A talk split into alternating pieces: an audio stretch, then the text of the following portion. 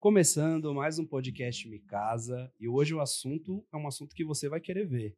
A gente está com um cara aqui que é, tem muita experiência em incorporação imobiliária, desde pequena a grandes incorporações, não é não, Matheus? É isso aí, o cara que está que tá aqui com a gente hoje, ele ajuda também pequenos incorporadores, então hum. tem muito conteúdo legal para hoje. Nós vamos dar o passo a passo para você não se arrombar nesse mercado da construção. e é um mercado complicado, não é para qualquer um. E hoje a gente vai dar os caminhos para isso, não é não, Rodrigão? É isso aí. Você vê aqui, ó, que pelo cabelo grisalho dele é o cara mais rico que já veio no Micasa. Cara, eu, eu vou comprar aquele Grecim. Ainda existe isso. ó, cada cabelo grisalho é 500 mil aqui já investido em, em incorporação rodando. Fala 500 aí. milhões, né? Cara, eu lembro, é. cara, meu, cara moleque, meu pai passava aquilo com, com, Algodão, cara. Mas já vou apresentar ele, né? Aproveitando aqui. Estamos aqui hoje com o Ricardo Teodoro, né? É Incorporador e investidor imobiliário desde 1900 e você tinha falado aqui pra gente? 1947, não. Aí viveu coisa, hein? É.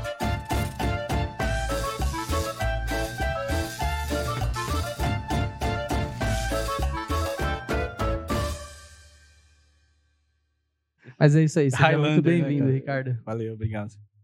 Bora falar de como ganhar dinheiro hoje, no melhor ramo que tem da, do mercado imobiliário, que é a na, incorporação. Na verdade, a gente não vai só falar de como ganhar dinheiro, Rodrigo. Nós vamos falar de como não perder. Exato. Boa, tem muita gente que perde é. também. É, porque assim, a gente fala aqui, ah, beleza, como ganhar dinheiro, como ganhar dinheiro. E aí vai lá nos comentários. Mas falta isso, mas falta aquilo. O mercado não é para qualquer um. Não é para qualquer um mesmo. Sim. Né? Você tem um, um, nível de conhecimento que você precisa ter para que você não tome pernada. O Ricardo estava contando aqui para gente que teve um caso que por um erro de passo a passo numa incorporação, o cara teve que gastar um milhão a mais na incorporação. É. E para colocar terra no terreno. E se você não tem caixa, né? e se você não tem caixa, a sua incorporação acaba né? Então, é. Ricardo, é. contando um pouquinho aí, só para o pessoal te conhecer, né? Porque, beleza, a gente já vendeu aqui o episódio, falou que tal, de corporações milionárias, você já fez prédio aí, projetos de prédio, viabilização, consultoria para grandes incorporadoras, né? É, conta um pouquinho sobre você, da onde você veio, como que você entrou nesse mercado, para a galera te conhecer um pouquinho, saber a sua experiência, para depois a gente falar das grandes corporações. Né? Fechou, vamos lá. Bom, sou o Ricardo Teodoro, né? Tenho 42 anos, eu falo que é 4.2 V8 biturbo.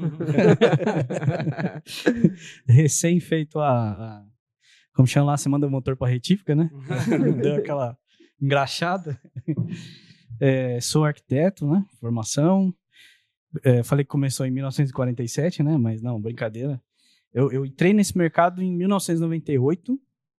Né? Eu tinha 18 anos quando eu entrei nesse mercado. Jovem? Jovenzinho. Eu tenho um primo que é mais velho que eu, 10 anos, né? Que é o Fernando. E eu sempre falo que eu tenho muita gratidão pela, pela pessoa dele, porque ele foi o cara que pegou um moleque que estava perdido ali, não sabia direito o que ia fazer, colocou na frente de um computador e falou assim para mim, cara, se vira. Ele, é engraçado que ele falou assim, na época, é, o AutoCAD tinha acabado de chegar no Brasil. Era uma coisa assim muito nova, né? Rodava no DOS ainda. A molecada nem sabe o que, é isso. O pessoal, o pessoal reclama de hoje, do AutoCAD lá. É. E, e, aí ele falou assim pra mim, falou, ó, você vai sentar aqui do meu lado por uma semana. Não me faça perguntas. Só obedeça. Só assista a TV. e aí eu sentei, cara, por uma semana. Já era um arquiteto formado. Ele, era, ele já era formado ah, e, eu, e eu não sabia nada. Ah, tá. Eu não sabia o que ia ser da vida, né? Entendi. Até então eu havia feito Senai, eu fiz mecânica geral no Senai. Era para eu ser, né, é, trabalhar em fábrica, indústrias, né? E aí ele falou, ó, senta aí uma semana, anota as suas dúvidas, na semana seguinte a gente é, tira essas dúvidas, né? Beleza. Cara, sentei lá, fiquei uma semana vendo ele trabalhar que nem um louco, linha pra lá, linha pra cá, linha pra lá, linha pra cá, zoom in, zoom out, zoom in, zoom out. na semana seguinte a gente comecei a fazer as perguntas para ele. E desde então ele foi o cara que me inseriu nesse mercado, né? Que me colocou na construção civil. Aí a construção civil tem um tem um bichinho que morde, né, cara? Que todo mundo fala disso. É a coisa do eu pelo menos, né? É a coisa do da possibilidade do realizar, né? Eu como arquiteto eu gosto dessa coisa de ter um problema para resolver. Uhum. Então alguém chega com um problema, seja ele qual for, É o problema de morar, é o problema de trabalhar, é o problema de servir, é o problema de. Enfim, tem N problemas, né? Então você pega esse problema, estuda esse problema, desenvolve a solução e realiza essa solução. Então não é algo que você põe um número no papel e você não consegue. É tangível, né? É algo que você consegue ir lá e. Caramba, né? Uhum. Eu tenho, eu tenho um caso. Fala, abraçar o tijolo. É, ele é bom nisso. eu, eu tenho um caso de um casal, amigo nosso, que a gente fez um projeto de um. Da casa deles, a gente fez esse projeto em 2014, 2013. E até hoje eu vou lá, eles moram na mesma casa. É uma família de. É, é o pai e a mãe, duas crianças, né? Uma adolescente e um, e um menino. E até hoje a gente vai lá na casa deles e eles falam assim: pô, cara, essa casa funciona tão bem para nossa família, tá tão encaixada para o nosso dia a dia, para nossa rotina, para a estrutura da nossa família, que dez anos depois a gente vai na casa e ainda ela funciona bem para eles, né? Então essa coisa do realizar é algo que assim é, é, é mordeu e já tô aí há 24 anos já e a gente já realizou coisas menores, né? De, desde aquele puxadinho no fundo que é para pra sogra, né? no, no, fundo do quintal ali, até, graças a Deus, até empreendimentos aí de. Acho que o maior orçamento que eu pude participar, assim, foi uma obra de 800 milhões. Caraca. É. Ô, Ricardo, vamos tentar explorar um pouco desse caminho das trevas aí que você deve ter passado para chegar onde chegou hoje, né? Porque todo mundo que começa a trabalhar no mercado imobiliário é, quando vê a incorporação, já se atrai, né? Sim. Porque ela é uma das mais lucrativas que tem, se não há mais. Né? Mas, é um dos pilares da economia, né? Exato. Mas para chegar nisso, não é todo mundo que sai do zero e chega na incorporação. Geralmente o cara ele percorre um caminho ali dentro dos investimentos imobiliários dele até chegar na incorporação ou não. Como foi isso para você para chegar nesses grandes investimentos? Cara, eu, eu, eu, vou, eu vou ir na, na contramão do que a gente estava falando um pouco antes de começar sobre o marketing digital, sobre, sobre mentorias e sobre pseudos mentores que a gente vê aí, a galera de mentoria de palco sem, sem, sem, sem estrada, né? Uhum. É, é uma coisa interessante que assim, eu, eu não comecei nisso assim já, digamos assim, do zero e sozinho, né? Uh, tem uma coisa que, assim, eu, isso é uma coisa que eu sempre tive em mente, que é, antes de você poder começar do zero ou qualquer coisa, você precisa ir aprender com quem já fez. Como que eu fiz isso? Eu passei 16 anos no mundo corporativo, trabalhando para os outros. E aí, nessa de trabalhando para os outros, passando em vários, várias empresas, em vários setores, e, e vários departamentos, conheci gente do Brasil inteiro, e que participou do processo de ponta a ponta, Uhum. Além da academia, porque para ser arquiteto você precisa né, ter o diploma, é, essa, essa vivência com pessoas é, experientes, que já fizeram, que conhecem o caminho, vamos dizer assim, que estão na rotina, que participam dela ali. Já, já erraram o que tiveram para errar muitas vezes. Já quebraram muito a cara, já bateram a testa na parede várias vezes. Uhum. Né? É melhor você aprender com o erro dos outros, né? Exato. O, o, aquele Geraldo Rufino, né? Ele fala uma frase que é muito legal. Ele fala assim: empreender no CNPJ do outro. Se for para errar, erra no do outro, né? Não erra no seu, né? Então, isso foi uma coisa que, que, que até citei essa coisa do, do marketing digital, que hoje a gente vê muito mentor de 22 anos que não deu tempo ainda do cara criar história, né? E o mercado imobiliário não é rápido, né? Não As é coisas rápido. não acontecem rápido. No mercado imobiliário, não adianta você aparecer com 22 anos falando que você, vai, que você é mentor, que você já viu, que você já fez. Que você... Cara, dependendo da casa, você leva um ano para fazer ela. Então, quer dizer, se você saiu da faculdade com 22, você tá na primeira. Ah, é difícil ter uma pessoa assim. Entendeu? Tem, né? Assim, eu, eu, não quero minimizar, eu só tô polemizando um pouco, né? Lógico. Uhum. É, mas o principal é assim, ó, é, tem, te, tem até uma, uma, uma, uma frase que eu, eu li esses dias que falava assim, que quem não escuta conselhos, escuta a frase coitado, escuta a palavra coitado, né? Então, assim, quando eu, quando eu falo em ouvir conselhos, né, é justamente isso, você andar com quem já fez, aprender com quem já fez, estar perto, né, estar presente, participar dos processos. Aí depois que você viu e caminhou. E tem inclusive para quem perguntar, tirar dúvidas e tudo mais. Aí você conhece o caminho, você sabe a rota. Era igual 20 anos atrás, vocês eram novinhos, né? Você talvez vai lembrar, você é mais novo que eu, mas acho que talvez você vai lembrar. A gente para andar aqui em São Paulo com, aquela guia, com aquele guia. Sim, uhum. já usei muito. Cara, aquilo era terrível, né? Eu mesmo quase bati o carro várias vezes, porque era um livro de 600 páginas. E você tinha que ir lá separar as, as folhas, porque o mapa às vezes não. você olhava numa página e você tinha que ir 10 pra frente para olhar a outra. É. E, não, e o mais engraçado era o povo pegando o guia e girando para ficar na posição da rua. Exato, no carro, assim, fazendo assim. Hoje é só clicar no Waze, né? Ele já ajusta. Cara, e, e, isso mostrava pra gente a dificuldade de conhecer o caminho. Hoje o Waze facilitou demais. Eu lembro no início dos anos 2000, eu trabalhava numa empresa de engenharia aqui em São Paulo, ali na, na Vila Olímpia. E essa empresa ela soltava uma média de 300 obras mês. E o tonto aqui era um é, projetista bem simples, início de carreira. Eu tinha terminado o curso técnico em edificações em 2001. E a empresa me dava um carro, me dava um guia desse, e eu tinha uma média de 25 obras para visitar por semana. Cara, é um sufoco aquela, aquela situação. Por quê? A, a, dificuldade, eu não conhecia o caminho, eu não sabia andar em São Paulo, eu não. A cidade de São Paulo é uma cidade muito grande. E aí não bastasse essa dificuldade, a empresa começou a me mandar para outras regiões do estado e outra, outros estados do Brasil. Como é que você faz? O guia, não... o guia virou seu melhor amigo. Aí na época, eu, eu e um outro colega, a gente descobriu uma solução que era o seguinte: o Google, né? na época ele já estava entrando com o Google Maps, e aí ele já colocava a coordenada geográfica. Se você parasse o mouse assim em cima do endereço, ele dava lá latitude e longitude. O que a gente fazia? Lembra daqueles Garmin? Lembra. Que era o GPS de posicionamento global. Quem Lembra. faz escalada, quem uhum. faz montanhismo, essa galera usa mountain bike, né? A gente descobria o endereço, ia no Google, pegava a coordenada, pegava, colocava nesse GPS e ele falava assim, ó, 1.200 quilômetros para lá. Aí você falava, eu tenho que ir um pouco para frente e virar para esquerda. Cara, facilitava a vida.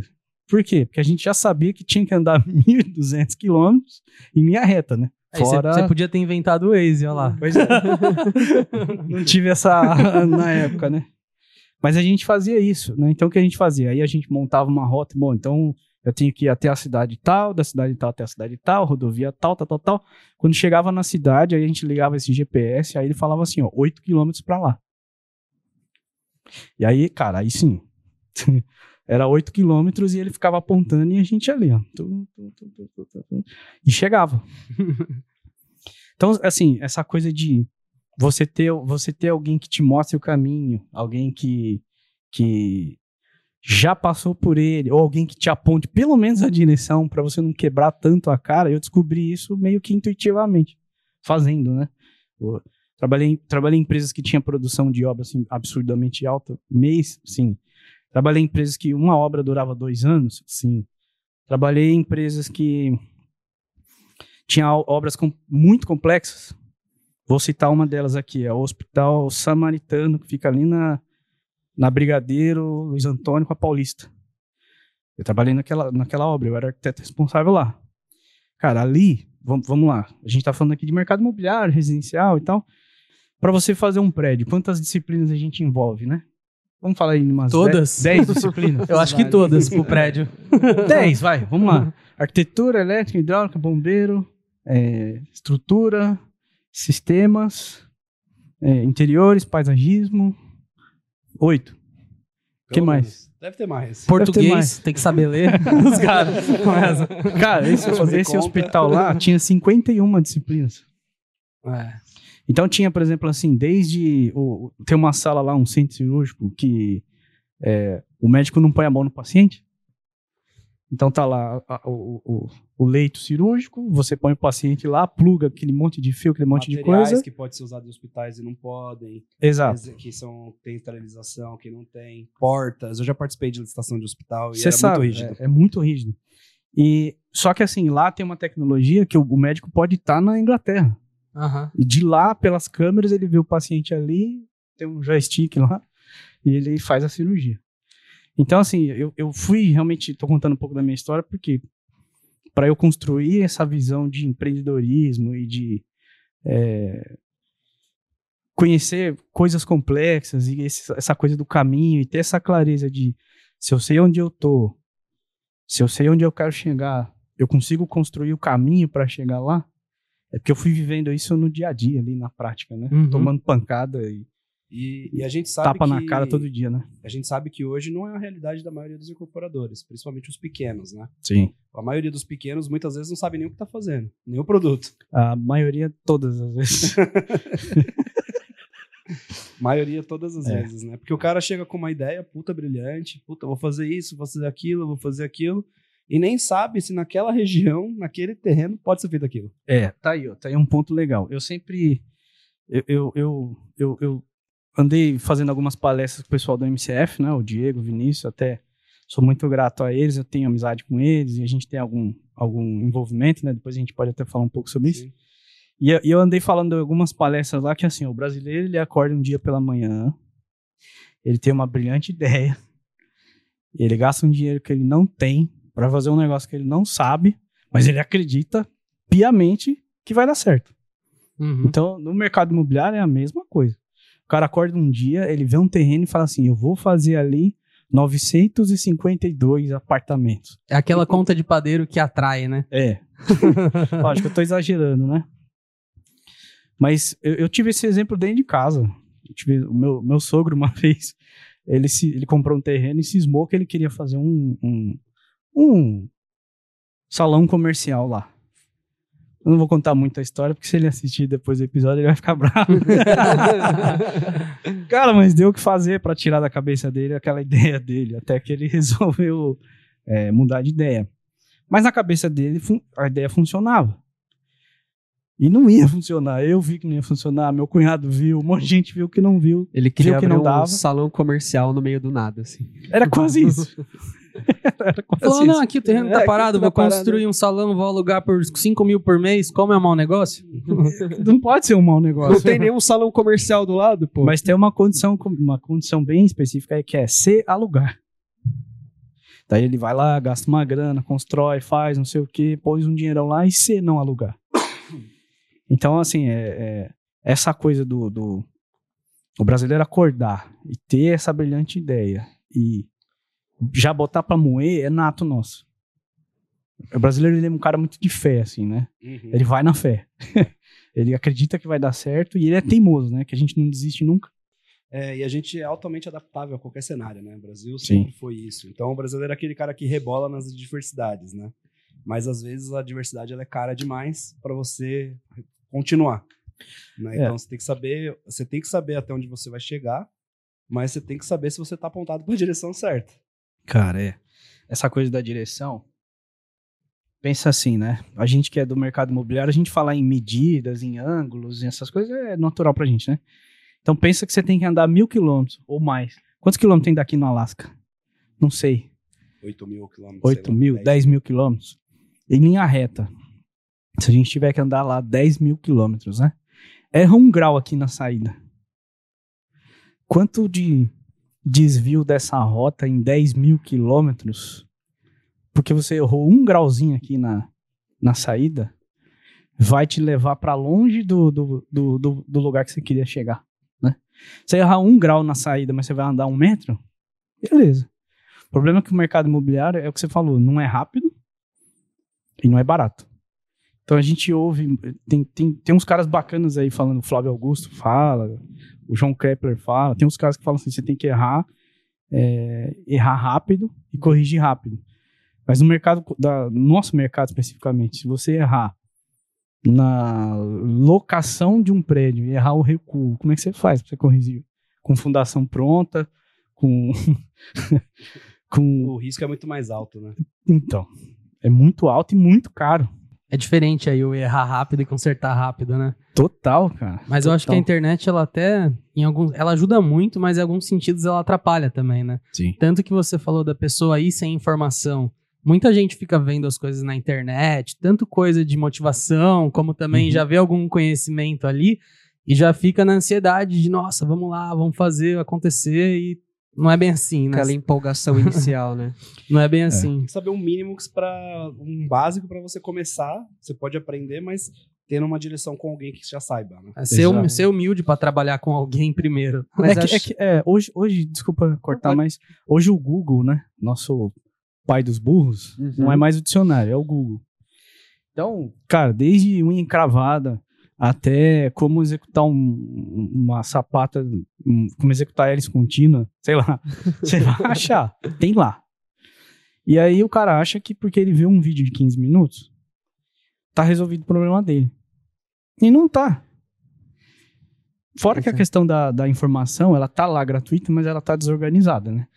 Então Exato. você não consegue organizar isso numa grade e saber a sequência correta das coisas, né? O que, que eu faço primeiro? Faço o, pilar ou faço a hélice, que- a Uhum. estaca, né? Por exemplo.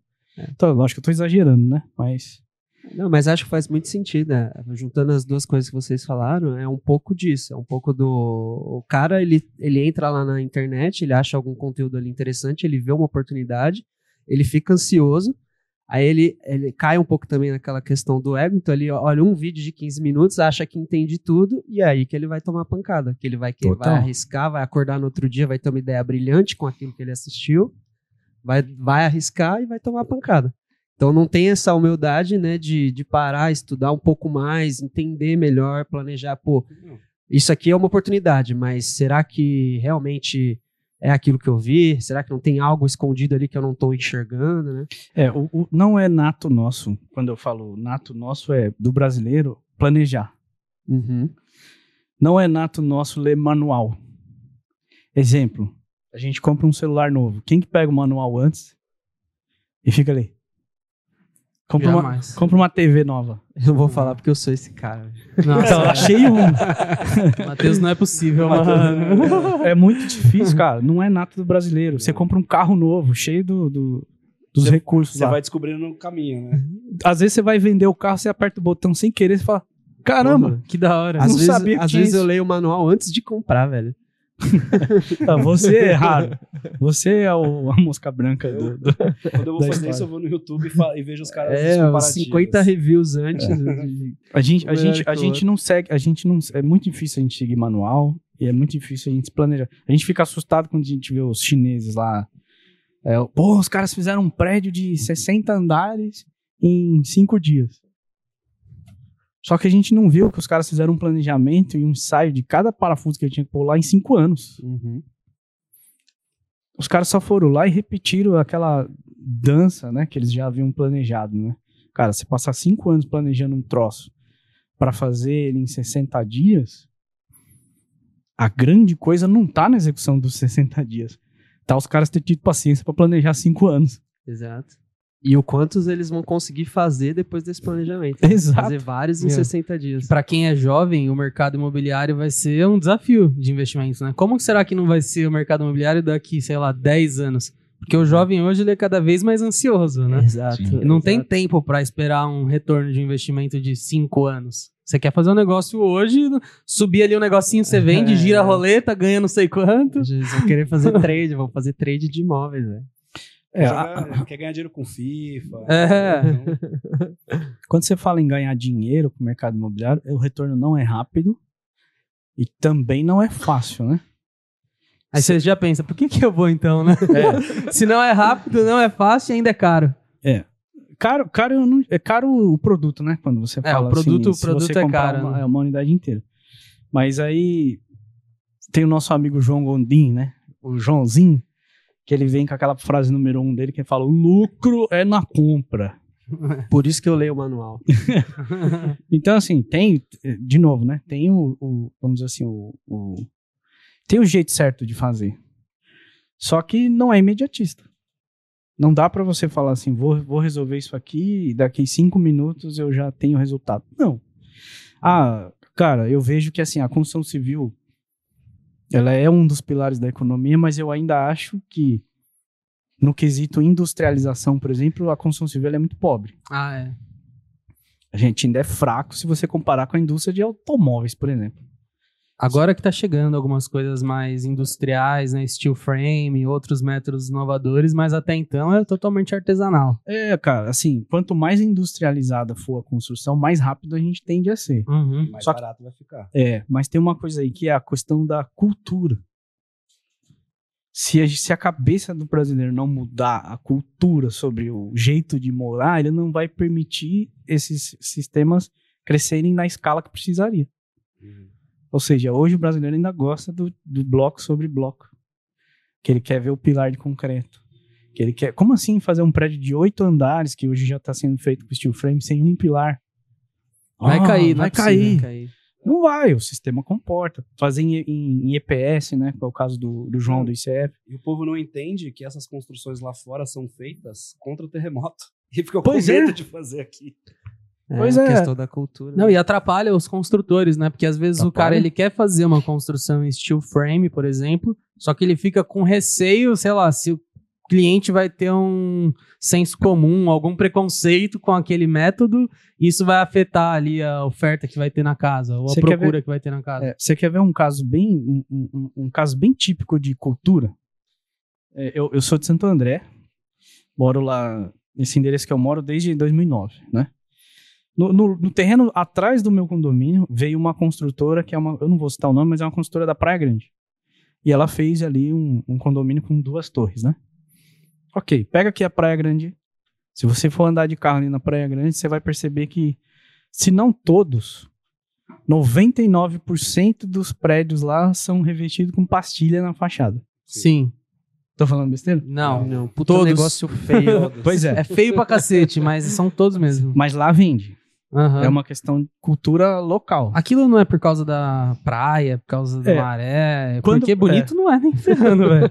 A escolha do, do elemento pastilha é, é bem cultura, mas você tem um elemento que a função do revestimento é ser uma barra impermeabilizante, né? Certo. Então ele é uma segunda garantia contra a ma- maresia. Isso é fato, infiltrações e tudo mais.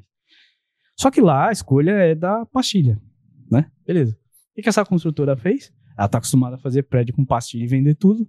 Fez em Santo André. Vendeu? A não ser que eles colocassem uma praia na frente. Cara! Foi eu. Vou quebrar o cenário aqui. Rapaz, deu ruim, não vendeu. Não vendeu porque a, a cultura local achou feio, não gostou da composição. É, se bobear, até pode ser parecido com algum que ele já fez lá. E que lá foi sucesso, porque na cultura local fazia sentido. É porque tem um monte de prédio feio do lado. Aí você fala, é. Uma outra cultura, a gente tem parceria com empresas de lá, que tem muito na Praia Grande como exemplo, é que lá ninguém compra prédio na planta. Apartamento na Na planta, assim, né? Prédio, prédio, apartamento. Não compra apartamento na planta. E a própria consultora fala, não, a gente não consegue vender. A pessoa aqui, ela tem que estar pelo menos com a torre erguida para comprar, porque ela quer ver a vista, ela quer ver não sei o quê, quer ver outras coisas que não consegue ver na planta. Pois é. E Isso, isso é uma coisa que o cara que mora de frente à praia consegue se dar o luxo de ter, né? A gente que mora aqui no grande centro, é a- é a quantidade de telhado que você vai ver, dependendo do, do andar que você mora, né? É, agora, assim, a, a- a gente estava falando também sobre a questão da direção né, que, que a gente caminha, né? O mercado imobiliário, a gente estava falando nisso, eu acho é, é engraçado, mas é, é, é para a pessoa prestar atenção mesmo no que a gente está falando, que é, é igual querer sair daqui pro Polo Norte. Só que esse cara que está começando agora, que está no início do processo, que tem essa ideia brilhante de quero começar, quero fazer, quero, quero botar para moer, ele quer ir pro Polo Norte, mas ele não sabe a distância. Ele não sabe que é longe pra caramba. Ele só ouviu falar que aquele lugar é um lugar legal e que quem tá lá tá, tá super bem. Mas ele não conhece a distância, ele não sabe o caminho, né? Se é curvo, se é reto, se, é, se sobe, se desce, se é asfaltado, se é de lama, se é de pedra, se, se é mata fechada. Ele não sabe que lá é gelado pra caramba, que é uma fria, de fato, mas ele vai. Uhum. E aí, às vezes, ele poderia encontrar esse caminho, que é um caminho mais plano, mais retilíneo, e a, a- a menor distância entre dois pontos, que seria uma reta, né? Ele vai quebrando a cara até chegar lá no, no destino dele. Chega, chega. Uhum. Só que talvez essa falta de, de, de ter visto alguém e ter aprendido com alguém, né? Alguém que já foi, já voltou, já uhum. foi, já voltou. A história do guia, né? Igual guia turístico, né? Você vai conhecer a, sei lá, qualquer parque por aí, você tem um cara que conhece o caminho, que conhece uhum. a trilha, que sobe, que desce, que te leva e tal, e você volta em segurança, né? Uhum. É, o mercado imobiliário, se as pessoas entenderem a importância disso, né? Vai minimizar muito prejuízo e muita perda de tempo, né? Que às vezes o cara ele vai e erra o caminho, só que ele descobre que ele tem que voltar 1.600 quilômetros para pegar outra rota, porque ele errou um grau lá atrás. Né? E falando disso é. agora, falando um pouquinho sobre essa rota, vamos falar um pouquinho desse passo a passo, quais são os principais pontos de atenção, principais erros que normalmente as pessoas cometem. Porque a gente está falando aqui, beleza, o pessoal está entendendo que pode ter muito caminho, muito erro, mas dá, vamos deixar um pouquinho mais tangível para a galera. Sim. Quais são, vai, no começo, os que, caminhos, as coisas né? que ele tem que ver, porque você falou que são várias viabilidades que ele tem que ver, né? Sim. Antes mesmo de chegar e entrar até para comprar o terreno, né? Sim. Então, conta um pouquinho dessa sua. Agora vamos dar um caminho para a galera com pessoa uhum. que já teve experiência. É. Ou caminhos, mais. né? Porque eu imagino que deve ter alguns caminhos que as pessoas podem seguir, né? Cara, assim, se você, se você fizer o arroz com feijão bem feito. O que seria o arroz com feijão? Ele dá certo, né? Primeira, primeira coisa é justamente essa fase de, de se planejar. É, eu, eu, sou, eu sou cristão, e como cristão tem muita coisa na Bíblia assim que a gente usa como, como, como referência, né? E tem um versículo na Bíblia lá que é Lucas 14, 28, se eu não me engano, que o próprio Jesus ele fala assim: Pois qual é aquele que ao construir uma torre, antes ele não se assenta, ele não se é, não senta para ver se com os recursos que ele tem ele consegue terminar aquela obra, para que depois não venham e digam aquele ali começou e não conseguiu terminar. Hum. Então ali ele já fala sobre, cara, é sentar e planejar. Agora, quais são essas etapas que você precisa fazer para se organizar minimamente para falar vou ou não vou, né? Uhum. Então a primeira coisa, saber é, encontrar um, um, bom terreno, né? Por quê? Porque tudo que você vai fazer vai estar tá aliado ao terreno. É, o endereço é importante? É importante. A, o entorno é importante? É importante. A região é importante? É importante. Tem uma coisa que a gente chama de forças do lugar, uhum. que é o quanto o entorno influencia sobre aquilo que eu vou fazer dentro daquele terreno. Vamos dar um exemplo. Será que daria certo eu fazer um projeto de uma habitação de interesse social no meio do Morumbi, aqui em São Paulo? Provavelmente não. Provavelmente não. Provavelmente não. Por quê? Primeiro, porque são, são dois públicos muito distintos entre si. São duas realidades econômicas muito distintas entre si. E provavelmente o cara que olharia esse produto, mesmo sendo um, uma habitação de interesse social, ele vai falar assim: cara, mas é caro, tá no Morumbi, não cabe no meu bolso. E aí ele vai, já vai é, repudiar aquilo só pelo fato de ele conhecer o Morumbi e não conhecer o que é o produto em si. Uhum. Então, essa avaliação sobre o, o quanto o entorno faz é, é, força frente ao que você vai fazer dentro daquele lote, também é uma informação importante para você saber se o que você pretende fazer ali vai ter sucesso ou não. Uhum. Sim. Feito esse primeiro trabalho de entender esse contexto do terreno, o entorno, tudo mais, aí entram os profissionais. Quem são esses profissionais? O arquiteto ou o engenheiro, que vai te ajudar na, na viabilidade, o estudo de viabilidade técnica e legal. Precisa ser feito esse trabalho. Então, dentro da viabilidade técnica, você vai avaliar assim: o terreno é plano? Ele é inclinado? Ele tem um aclive? Né? Ele, ele, ele é mais alto no fundo? Ou ele tem um declive? Ele é mais baixo no fundo? Meu vizinho é mais alto, meu vizinho é mais baixo, eu vou ter que fazer algum, alguma proteção ao meu vizinho em função da obra que eu vou ter que fazer aqui. Eu tenho que tirar muita terra. Eu tenho que. Passa manancial embaixo? Tem manancial, é uma PP, é, tem algum, De repente você pega um terreno que a rua ainda nem chegou nele, nele né? Uhum. Então tem que fazer infraestrutura urbana, né? Asfalto, guia, sarjeta, posteamento, água de consumo, esgoto, água pluvial. Então, essa avaliação técnica ela é necessária. Uma pergunta que surgiu aqui: você acha que antes de partir para a questão do terreno e viabilidade da, da construção, você acha que os caminhos que tem aí é, para seguir no, no, no, mercado imobiliário é, um pouco pelos objetivos que a pessoa tem também? Por exemplo, ah, é, eu não, não quero ganhar tanto dinheiro, eu quero ter um dinheirinho legal ali, fazer um investimento para poder viajar com a minha família. Então não precisaria entrar, por exemplo, um terreno muito grande, ou sei lá, um terreno numa localização é, um pouco mais é, não, não tão valorizada, um pouco mais, mais simples e tal. Você acha que isso faz parte também? Ah, pro cara, pro cara que ele, que ele tá pensando quanto negócio, quanto construção de negócio, uhum. o teu raciocínio tá correto. Só que o que acontece? É, quando você entra nesse mercado, né? A, inclusive hoje de manhã eu tive uma reunião com um cliente aqui de São Paulo e eu brinquei com ele que ele tá com, ele tá com 120 milhões para gastar e ele não sabe onde pôr. que problema bom. Que probleminha é. ruim, velho. Puta merda. E eu virei para ele e falei assim, cara, você vai, você vai ter que aprender a dizer não para as boas oportunidades. Porque elas vão aparecer todo dia. Você vai ter que selecionar as ótimas e ficar só com elas. Uhum. Então, dentro disso que você falou, assim, qual é o que, que é o considerado ótimo para esse cara, né? Ele vai ter que filtrar ali. E às vezes, quando você está nesse mercado, é, a exemplo desse cliente que eu conversei com ele hoje de manhã, ele está vendo um terreno em Guaianazes, que é um, uma região para um público, digamos assim, é, baixa renda.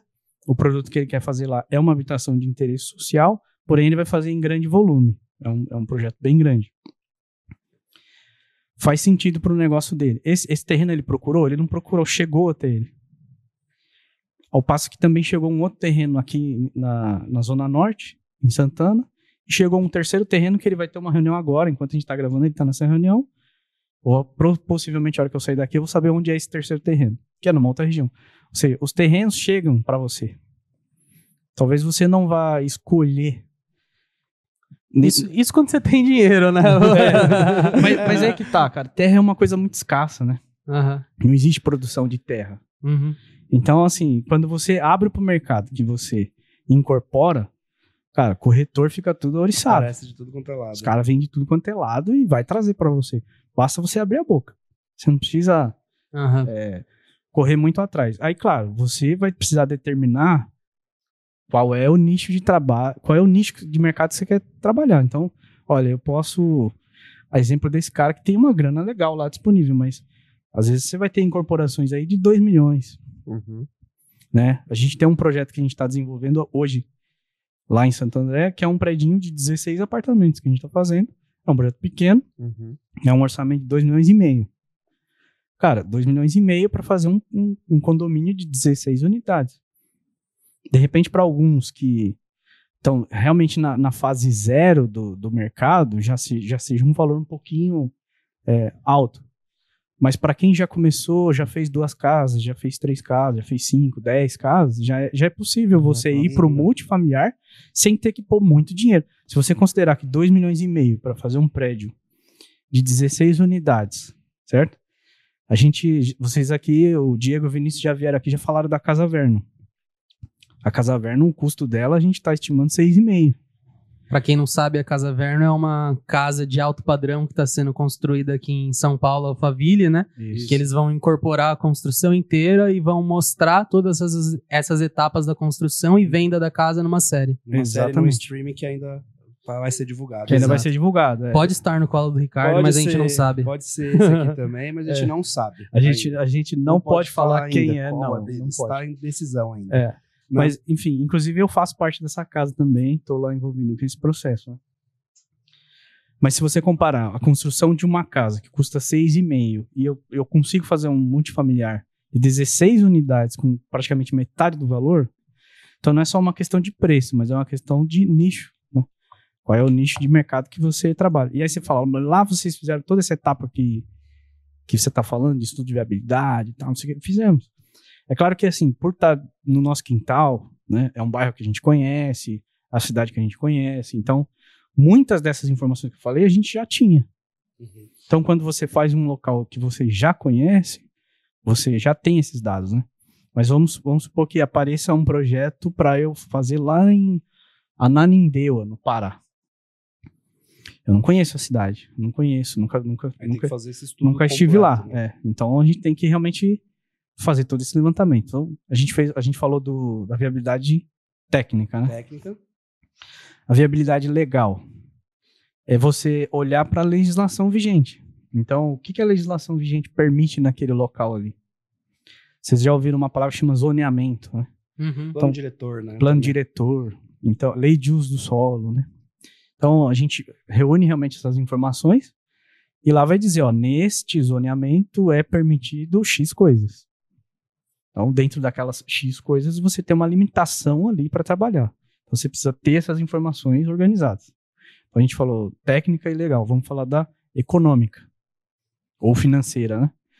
Quando você tem a técnica e a legal, você sabe tudo que você precisa fazer. Qual é o tamanho que aquilo vai ter, quantos andares pode ter, qual é o recuo que pode ter, se você vai ter subsolo, se não vai, se tem muro de contenção, né? Que nem eu falei, precisa proteger o vizinho.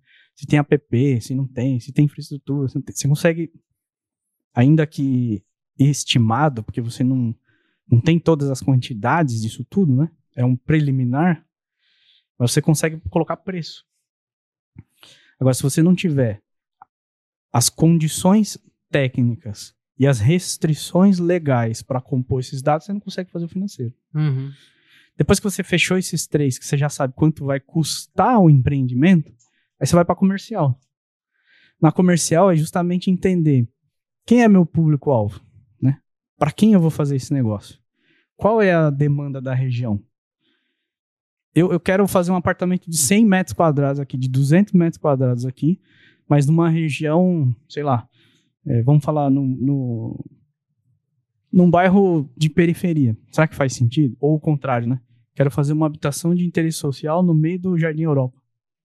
Será que faz sentido? Então, entender para quem a gente faz, isso também vai te determinar comercialmente qual é a melhor viabilidade para aquele negócio.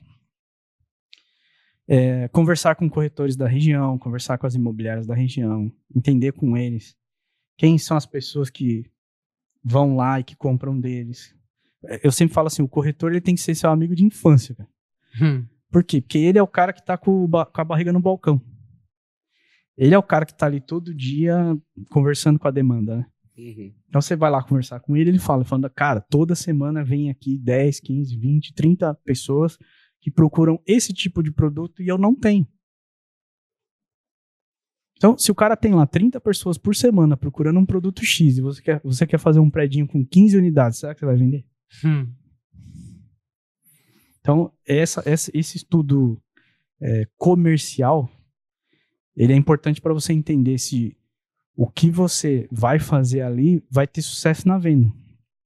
Se você tem um produto alinhado, né, alinhado aos desejos do comprador, e você tem a, essa demanda, é só juntar os dois, independente do cenário econômico, né? Vamos falar assim. Eu sempre falo que o pequeno incorporador tem que pensar como o grande incorporador. Sim. Porque a Cirela não vai fazer um prédio para não vender.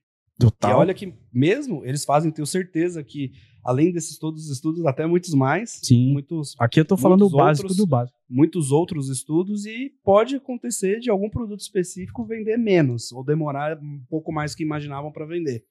Imagina que o cara ó, olhou pro terreno igual seu sogro e falou assim: não, vou fazer um salão comercial aqui. Mas por quê? Não, porque eu gosto. E a maioria sim.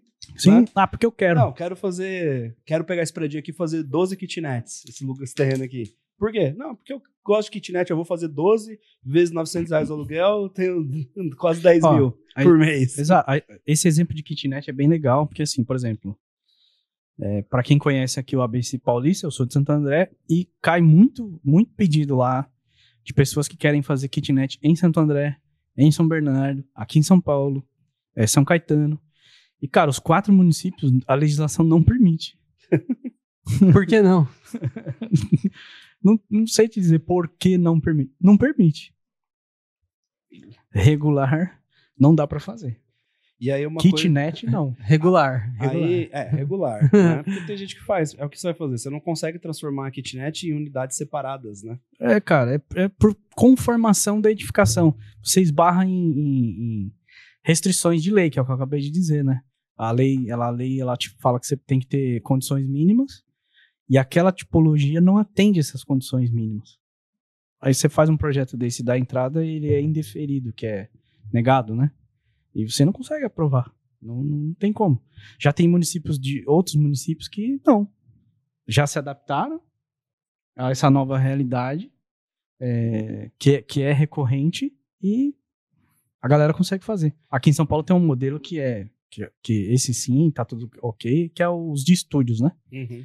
É, só que o estúdio ele é vertical, ele tem uma organização condominial, é, é, uma, é um outro produto. Se você olhar fisicamente, até parece uma kitnet, porque o Uma viés é o mesmo. gourmet. É.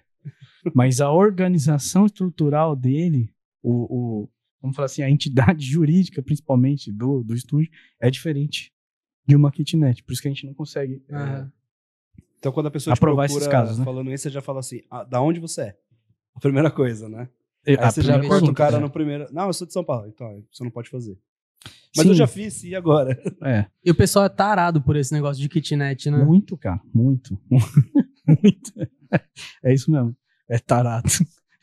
Acho que é por causa da questão da renda, né? Da, da, Sim. da, da locação, né? renda recorrente e tudo mais. Eu, eu tomei por prerrogativa, assim, quando cai esse tipo de cara lá no escritório, eu, eu, eu prefiro não fazer. O cara nunca fez nenhuma casa e ele quer fazer já começar com um kitnet, né? Ô, cara, acontece direto, assim, cara que compra uma casa gigantesca e aí ele divide ela em 16 sessões iguais, faz um banheiro em cada sessão lá e depois quer que a gente regularize. Não, não tem, Não tem como. não tem como. Só de forma regular. Não tem como, só de forma irregular. Mas aí você corre um risco gigantesco de perder muito dinheiro e ainda embargar o lugar, né? Embargar a obra, né? Tem, assim, a gente tem legislação, por exemplo, para quando você fala em multifamiliar, que é morar mais de uma família no lote, né? Então você tem as instruções do bombeiro, né? Do corpo de bombeiros, que é com relação à rota de fuga, que é sistema de combate a incêndio. Então também tem condições mínimas ali, por isso que o- as kitnets a gente tem um pouco de dificuldade é, nessas localidades, né? Não, não aprova por causa dessas restrições. E aí você vai lá, você faz uma, uma, uma edificação, deixa ela irregular. E que Deus te livre e guarde, mas aconteceu um acidente, pegou fogo, alguém morreu. Primeira coisa que os caras vão olhar: tem alvará? Tem AVCB? Quantas vezes a gente Tem viu no. Tem a Bits, né? Tem... Quantas vezes a gente viu no jornal, né? Ah, o prédio tal pegou fogo, não sei o que, e não tinha alvará. Normalmente é assim, né? Tá irregular. Fogo Por- escolhe bem, né? É, por que que isso É acontece? de Deus. Cara, por que que isso acontece? Porque o Estado se exime. Porque se você tem um alvará, se você tá regular, se você tá tudo bonitinho e pegou fogo na sua casa, o Estado ele tem o- a obrigação de ir lá e apagar o teu incêndio e de, e de salvar a sua vida, certo? Faleceu alguém, o sistema foi ineficiente, o Estado ele responde. As pessoas não têm essa ciência, né? Mas tá lá, tá previsto em, lei isso. Quando o Estado vê que você está totalmente irregular, por que, que ele levanta a capivara, vamos falar assim? Justamente para ele se eximir. Ele fala assim, ó, tá vendo? Você não cumpriu sua parte. Então você não tem direito de me cobrar. Você não tem direito de me acionar. Você não tem direito de reclamar. Falar que eu não te ajudo, né? Uhum. Você não fez sua parte. Então, eu- quando, quando tem esse tipo de, de situação, e tem, tem bastante. Parece muito. Eu prefiro não, não, Não mexer. não mexer, assim, não participar, né? Não, não entro nesse tipo de, de projeto que não atenda às, às Legal. legislações, vamos falar assim, né? Prefiro E aí, quando a gente me fala abster. quando a gente fala desse cara pequeno, tem que fazer análise técnica, legal, financeira, comercial. E esse cara, muitas vezes, ele não sabe da onde Exato. começar, como partir para isso tudo, né? Sim. É, ele viu lá o avô dele fazendo as casinhas, alugando, fazendo outras coisas, falou, vou fazer isso também. Né? E se esbarra nisso. Como é que a pessoa hoje pode ter acesso a isso? Cara, isso é uma coisa muito doida, assim.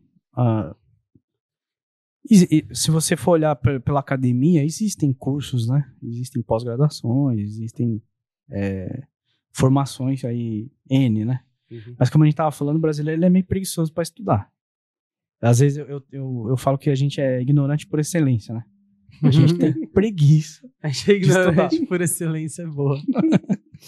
A gente tem preguiça mesmo, né? É, a gente quer a coisa pronta. É aquilo que a gente tava falando. Você quer clicar ali no YouTube, ver um vídeo de 15 minutos e. puta, Construir. é, Clica ali, ó. se tivesse um aplicativo que falasse assim, casa pronta, pá! né? Igual, uh, como chama lá da Apple lá? A, a Siri, né? A Siri. Casa pronta. Pronto. e ela, puf, tivesse pronta lá, né? É, mas, infelizmente, o brasileiro não tem muito essa cultura. A gente percebeu essa, essa falha, vamos falar assim, de mercado e, e percebeu que isso era uma, uma oportunidade também. Por quê? Justamente porque o cara, ele, ele sabe onde ele tá, porque ele se reconhece. Ele fala, cara, eu tô no início da jornada. É, às vezes o nível de consciência dele é baixo, mas ele já sabe que ele não sabe. Uhum. Que existe também um nível de consciência mais baixo do que esse, que é aquele cara que ele nem sabe que não sabe. Exatamente. O nível de consciência dele já é um pouquinho mais acima, que ele já entendeu que ele não sabe. É, esse cara a gente consegue ajudar ele. Que é a gente construiu um projeto, inclusive é, é, foi, foi andando muito com essa galera do MCF aí, do o Diego, o Vinícius, eu conheci muita gente do, do Brasil todo. Eles me deram essa, essa liberdade de conversar com esses empreendedores, né? E a gente percebeu exatamente esse gargalo que é o cara ele sabe onde ele tá, mas ele não sabe onde ele quer chegar. Oh, ele sabe onde ele tá, mas ele não sabe como fazer para chegar lá naquele lugar que ele quer chegar, que é o que eu falei o caso do, do de chegar no Polo Norte, né?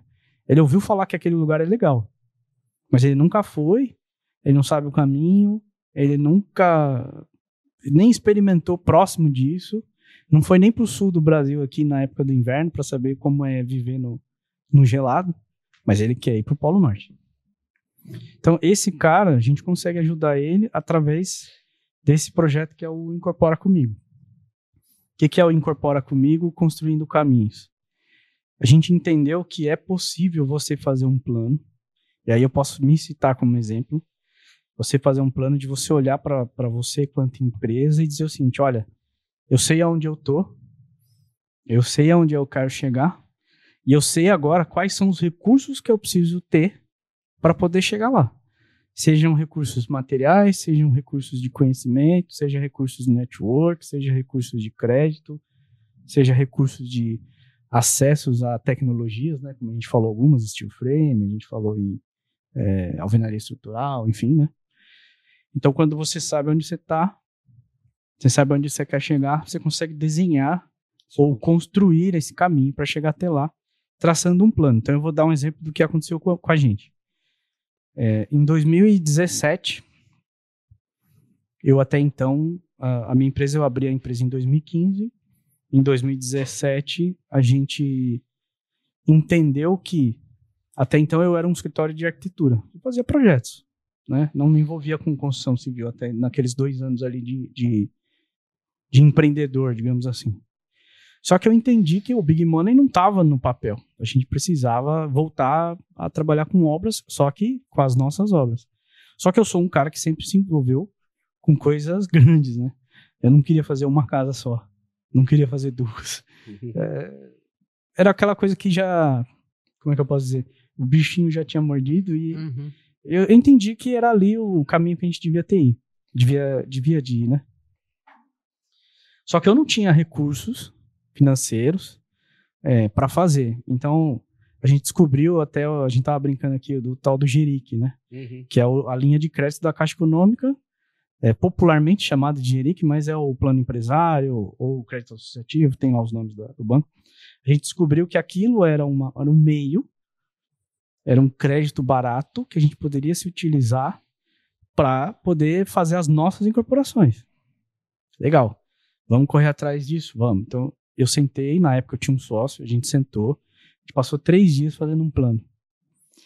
Então, em fevereiro de 2018, a gente sentou, a gente fez um plano do que a gente queria ser em dezembro de 2021. Ou seja, a gente traçou quatro anos. Você colocou pandemia nessa rota? aí? Não, não previa. não previa, cara. Mas você vê, mesmo com pandemia e tudo, a gente chegou onde a gente tinha planejado. É, de fato, acho que ninguém conseguiu prever Não, pandemia nos seus planejamentos, né, cara? Até o cara que pudesse prever o futuro, talvez não, Não saberia. não saberia, né? É, mas a gente fez esse plano é, e, e só trabalhou em cima do plano. Então, por diversas vezes, apareceram as boas oportunidades, só que ela me fazia desviar um grau ali do, da rota que eu queria ir. E aí a gente olhava para essa boa oportunidade e avaliava, cara, mas essa boa oportunidade me leva para a direção que eu quero ir ou me tira dela? Se essa boa oportunidade me tira dela, então eu, não vou, eu, eu vou agradecer, mas não vou aceitar. E quando a gente começou, levou um ano e meio até a gente ter a primeira homologação da Caixa Econômica, que me deu um crédito na época de 2 milhões e 100 mil, mais ou menos. Isso eu tô falando lá em metade de 2019 já. Uhum. Legal. Passei a primeira etapa, que era ter uma linha de crédito e ter é, ser uma empresa homologada, né? Vencer a primeira etapa. Agora que eu tenho crédito, eu consigo fazer os meus empreendimentos, certo? Foi, foi a próxima etapa. Então a gente começou a fazer esse projeto. Só que eu percebi que, como toda linha de crédito, é um cheque especial. Então, quanto mais relacionamento você tem com o banco, quanto mais você se envolve, quanto mais amigo de gerente você é, ou seja, você compra um PIC, você compra um cartão, você faz um cartão de crédito, você faz um seguro, você faz um, uma aplicação, não sei o quê, o banco ele vai te dando é, a famosa reciprocidade. É, mais, mais crédito para você utilizar. Eu vou resumir a história. É, a gente deu um salto de 2 para 30 em, em, em, linhas de crédito, né? Então a gente começou com 2 milhões e, e, a gente chegou em 30 milhões. Tudo pela no final caixa? do ano passado, tudo pela caixa. Caraca, velho. É, o que eu tô falando hoje é que assim, ó, existe esse caminho. E ele é um processo. Basta você sentar, analisar, desenhar o teu negócio, criar essa rota, criar um plano e só seguir o plano. Não saia da rota. Se, essa, se você. É aquilo que eu falei, né? No meio do caminho aparecer uma boa oportunidade você abandonar a ótima, você errou um grau aqui você ainda vai andar mil quilômetros, vai te desviar muito da sua, da sua rota. Depois você vai ter que desviar o caminho de novo e fazer um outro esforço, talvez mais mil quilômetros, que você andaria mil, você andou dois, né? Por puramente não ter seguido o plano. Então é disso que a gente fala, assim, não é algo que eu inventei da minha cabeça, né? Foi uma experiência que a gente fez por quatro anos, a gente vivenciou isso e a gente entendeu que isso é replicável. Então, a partir do momento que isso é replicável, a gente sistematizou e eu consigo ajudar hoje pequenas empresas, pequenas e médias. Essa, a exemplo dessa que eu que eu atendi hoje, né? É uma empresa que ela tem 120 milhões no caixa e ela não sabe o que fazer com isso. Aí você fala assim, mas como isso é possível? é uma empresa que ela vem do ramo corporativo e ela está migrando para o ramo da incorporação imobiliária. Então, eu cheguei recomendado por um amigo, fui recomendado por um amigo a, a esses caras, hum. E eu sentei na mesa com eles na quarta-feira, né? Hoje, é, hoje, o dia que a gente grava é uma sexta-feira. Na quarta-feira eu sentei com eles para falar sobre esse produto deles e eu comecei, cara, mas vocês viram isso? Vocês viram isso? Vocês viram isso? Vocês viram isso? Vocês viram isso? Vocês fizeram isso? Vocês fizeram isso? Vocês fizeram isso? Então, algumas coisas eles, eles deram cheque e outras não. Então, mesmo uma empresa grande que tem, tem grana disponível, não necessariamente ela tem o conhecimento. Então, imagina uns caras desses com grana e com conhecimento. O estrago que esse cara não vai fazer. Né? Uhum. Então, se você é um cara pequeno, né? Você tem lá. Pequeno que a gente fala é o cara que tem lá um milhão, um milhão e meio para poder aplicar num projeto. Cara, quatro apartamentinhos é um multifamiliar. E você vai gastar, dependendo teu, da região, 500 mil para fazer. Quantos casos a gente vê que 500 mil para fazer uma casa? Então, assim, é o mercado, é o nicho, é aquilo que a gente falou. Mas se você começar certo e der os passos é, encaminhados, né, na sequência certa, a tendência é crescer exponencialmente. Até pegando o gancho sobre o momento do país que a gente está hoje, né? A gente está aí no, no momento que a gente está gravando aqui, é anterior a, a o segundo, segundo turno, da, das eleições. Então, não sei quando vai pro ar, mas provavelmente já vai ter acontecido a eleição já, já quando for. Mas independente do, do, do, presidente que entrar, o cenário econômico para o ano que vem já está montado. É, o mercado imobiliário ele já passou a fase de, de recesso, né, que, é, que foi esse pós-pandemia, e ele já está aí caminhando para a recuperação. Se você olhar aí todo dia, a gente tem feito um trabalho de, de postar é, é, as notícias do mercado imobiliário nas nossas redes sociais. E se você observar, todo dia sai matéria dizendo que o mercado melhorou, que o mercado cresceu, que as consultoras estão otimistas, que tem muito lançamento para o ano que vem. Então, independente do, de quem ganhar, o melhor momento para esse cara se organizar é agora. Uhum. Porque se o mercado, o mercado imobiliário é uma onda, né? Eu sempre costumo dizer isso. É uma onda e a onda tem o tempo dela. Você pode até saber surfar, mas se você entrar errado no tempo da onda, você não vai surfar. Então você tem que estar ligado no, no, no, tem- no time do mercado, em que fase da- do, do mercado a gente está. Tem que estar preparado. A, a, a- a sorte é a junção do preparo com a oportunidade, né? Uhum. Tem gente que reclama que não tem sorte. E nesse caso, a ordem dos fatores altera o resultado do produto. Se chegar a oportunidade e não tiver o preparo, Uhum. não vai ter sorte. Você primeiro tem que ter o preparo, para depois você ter a oportunidade e o resultado ser sorte. Né? Então, Então- se esse cara minimamente se organizar e quiser a nossa ajuda, cara, tamo aí pra. Ô, Ricardo, Pra queria dar um te apoio essa perguntar galera. agora é, um pouco sobre esses investimentos multifamiliares que você faz. Como que foi para você chegar neles, né? Você antes investia em residências unifamiliares, e aí como que você foi fazendo essa transição para empreendimentos maiores? Então, é, é- é que tá. Eu, eu não fiz essa transição. Não, Não. que eu já percebi que você, você gosta desses Ele veio empreendimentos. das grandes através das empresas que ele trabalhou. Ah, Exato. você já tinha É. enxergado a oportunidade através das experiências, então você já acabou indo mais direto para esse caminho. Eu sou o único cara do MCF que não faz casa. Por isso você falou da ovelha negra lá, né? Exato. Falando na MCF, vamos aproveitar para falar É. dos nossos patrocinadores, né, Rodrigo? Não, então, se você quiser construir sua casa, igual o Ricardo tá fazendo aqui, pode ser até um multifamiliar ou unifamiliar, já pode ir direto com os nossos patrocinadores aqui, que se tem uma coisa que eles têm é dinheiro. Ali tem, viu? Eles Não é te pouco, não. ajudam a construir, a viabilizar sua obra através de crédito, seja para construção unifamiliar, que tem o crédito lá de aquisição de terreno e construção, seja um home equity para fazer uma incorporação, para fazer alguma outra coisa. Segue o pessoal lá, minha ponto casa financiada no Instagram. Tem muito vídeo. O Diego faz live todos os dias explicando como que funcionam essas coisas. Quando a gente fala Diego aqui, vocês vão chegar lá, porque a partir do momento que você entrar lá, ele vai perseguir a sua vida. É, aquilo que você vê é difícil desver. E o estúdio aqui da No Box, né, Rodrigo? Cada vez tá melhor, né, cara? Agora Ah. a gente não precisa nem ficar segurando o microfone, já se ajeitou aqui, deu uma melhorada no cenário. Meu braço tava ficando cansado tava ali. ficando cansado, tava reclamando de, de- de tendinite na mão.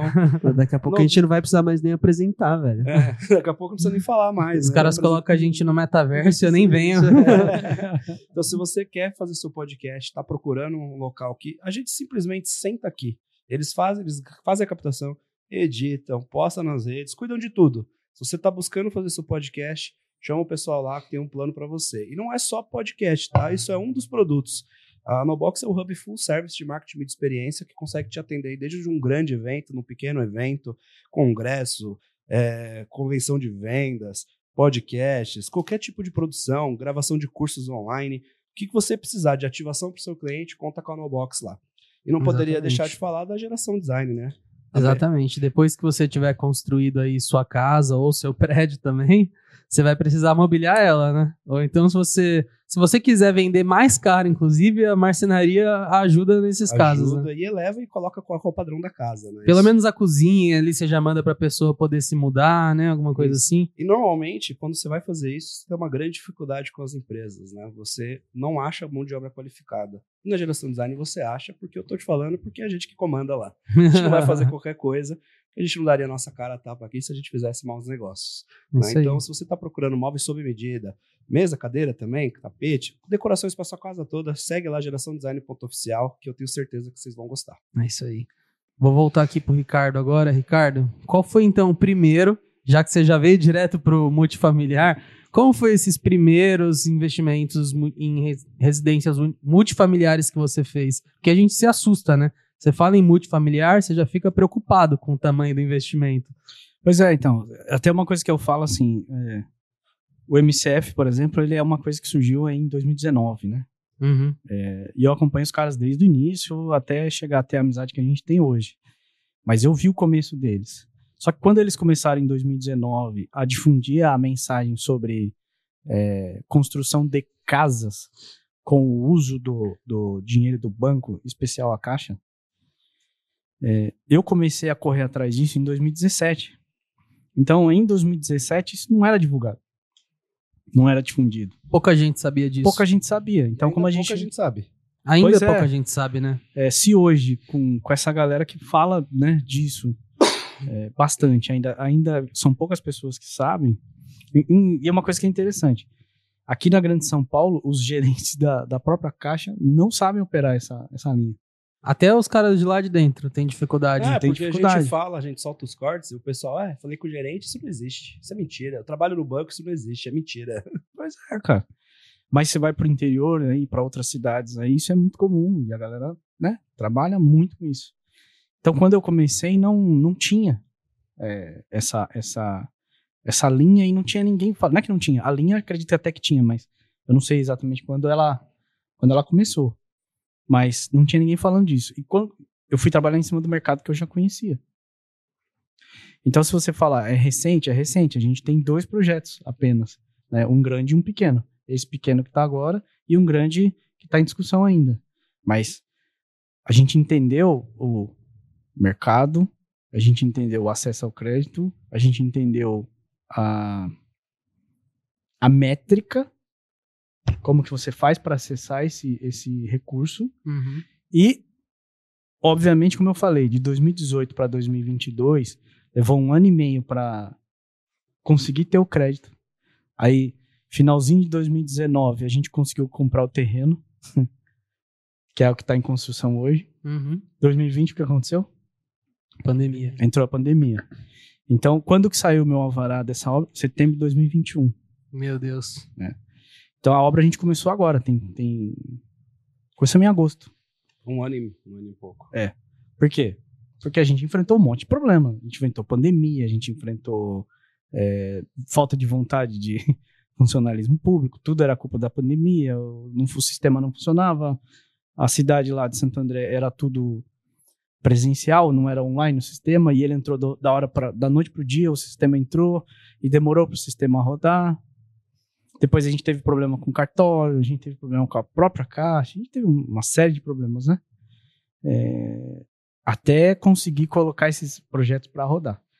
Então, se você pegar esses últimos quatro anos que a gente teve dois de pandemia, deu realmente uma boa atrasada no, nos projetos. Agora, nos nossos, né? Os dos nossos clientes também tiveram dificuldades? Sim, tiveram. Mas a gente participou de vários. Então, hoje, o que, que eu faço? A nossa empresa é uma empresa de arquitetura e construção e eu tenho um plano que é: vai chegar um momento em que eu não vou mais prestar serviços, como eu faço hoje. Só que eu estou nesse processo de, aqui é o Ricardo prestador de serviço, eu estou levantando a minha incorporadora. Quando eu terminar esse processo, que eu entender que ela está sólida, aí eu vou começar a diminuir a, a prestação de serviço até zerar. Uhum. Quanto tempo isso vai demorar? Se não tiver mais nenhuma pandemia, acredito que mais uns 4, 5 anos a gente está nessa... Pelo que eu entendi, Nessa linha, ele né? montou uma metodologia, tá, aplica nos clientes, viu que funciona e ele falou, pô, preciso aplicar isso pra mim. Sim, exatamente. Porque foram 16 anos fazendo isso pros outros, né? Aprendendo com os outros. É o que eu falei. Você, for, você aprende um pouco aqui, um pouco ali, um pouquinho, um pouco ali. blá, blá. Agora, como que eu posso fazer? Eu que não tenho nada, não tinha nada na ocasião, era eu e uma pessoa, a empresa. Como que uma empresa de duas pessoas consegue chegar nisso? Tem, tem como fazer. Tem como buscar. Só que você precisa, precisa suar. Tem que correr atrás, tem que trabalhar, tem que O começo, então, não precisa ser necessariamente com seu recurso, né? Você pode fazer isso para outras pessoas Total. também, né? Não só, tô dizendo, você pegar um recurso do banco com o seu nome e fazer o investimento, mas prestar esse serviço, né? É. Uma das Sim. melhores maneiras de começar é sempre prestando um serviço para alguém, né? E conforme você vai fazendo e tendo recursos, você vai tendo mais viabilidade de ter recursos do banco. Então você usa cada, cada vez menos o seu. É, Porque aí você vai sempre pedindo um cartão, você vai pegando um outro negócio, você tem dinheiro aplicado, aí você tem uma série de coisas que o banco vai te dando crédito mais barato. Uhum. Essa é a questão. É, nem se- mesmo com muito dinheiro, você não precisa fazer com o seu. Sim. A exemplo, a exemplo desse, desse que você falou, a, a primeira obra que a gente fez, que foi uma obra de volume, porque foi quando eu entendi que, cara, eu preciso gerar faturamento, porque a partir da leitura do meu faturamento, o banco vai me dar crédito. Foi uma obra de um restaurante chique, aqui no shopping JK. A gente foi lá, pegou uma obra de um restaurante, que era uma obra de 1 milhão e 100. A gente fez essa obra, ela durou uns oito meses para ficar pronta. No ano seguinte, eu fui lá, fiz a minha declaração com uma um faturamento de 1 milhão e 300 e pouco. E com esse número, a Caixa me deu 2, 300 e pouquinho de crédito na primeira análise. Quer dizer, eu eu, eu, descobri primeiro que eu precisava ter faturamento. Eu não tinha. Então eu fui correr atrás de faturamento. Aí, para eu ter faturamento, quem é o tipo, ou qual é o tipo do cliente que pode me dar faturamento? Eu fiz esse trabalho, fui atrás, consegui o contrato, fiz o contrato, executei esse contrato. Aí fui fazer outras coisas, fiz clínicas, fiz umas outras coisas corporativas que me deram faturamento. Por isso que eu saí de 2 para 30 em 4 anos. Se eu tivesse conseguido, nesse período todo, já ter acabado esses dois projetos que a gente tá, tá falando deles, esses 30 já teria virado 90, 100. É Obrigado a... já pelo, até pelo título do episódio. Como ele saiu de 2 para 30 milhões em 4 anos. É. e um VGV de 9, 90 milhões. Pois é, cara. Tem esse caminho, mas se não tivesse. A pandemia deu, realmente deu uma, deu uma travada do ponto de vista organizacional, né? Não a vamos... parte legal, né? Exato. É. Né? Não vamos culpar ninguém, né? Pelo que ocorreu, ocorreu e tá aí, é uma verdade que ninguém pode negar, né? Uhum. Mas que de fato atrasou ó, os projetos. Se a gente talvez não tivesse tido a pandemia, talvez vocês vão se lembrar que o final de 2019, o que se falava sobre o Brasil é que o Brasil em 2020 ia explodir. A economia ia explodir. Uhum. Então, se tivesse de fato explodido, onde a gente estaria hoje, né? E analisando dados, não falácias, a gente está num bom caminho. Sim. Para quem sabe analisar dados, sem falar de política. Exato. A gente está com uma tendência de taxa de juros cair, crédito habitacional nas máximas, né? Estímulos, vamos crescer mais, provavelmente próximo ou maior que a China, pela primeira vez em 40 anos. Em 40 anos, né? né? É, cara, eu, contra dados eu não sou contra a dados, né? Dados fala é a realidade, acabou. É. Então, se a gente, você está falando que o mercado está indo já de uma onda de queda para começando a dar uma inclinadinha para o ano que vem explodir, o momento, o melhor momento é hoje. É, é hoje. O melhor momento para você começar a se organizar.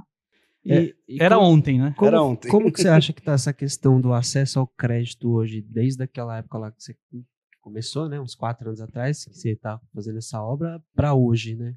Até com toda essa questão do MCF, o trabalho que eles estão fazendo de divulgação. Cara, eu falei para eles, vocês tinham que ter começado antes, cara. Porque hoje, por exemplo, se você você fala assim, ó, vou começar do zero, que é uma trilha que o Diego já ensinou 200 mil vezes e a galera às vezes parece que não entende, mas eu vou, vou repetir. Uhum. Você vai começar do zero. Eu não tenho nem crédito. É, não consigo, eu não tenho uma renda de 20 mil para falar que eu vou aprovar 600 mil reais, né? Você pode empreender no CNPJ ou no CPF do terceiro. Como? Encontrando alguém que esteja disposto a te fornecer, a te fornecer né, o, o crédito em nome dele. Entrar com você como parceiro nesse negócio. Você, claro, você precisa saber como é que faz uma casa, minimamente.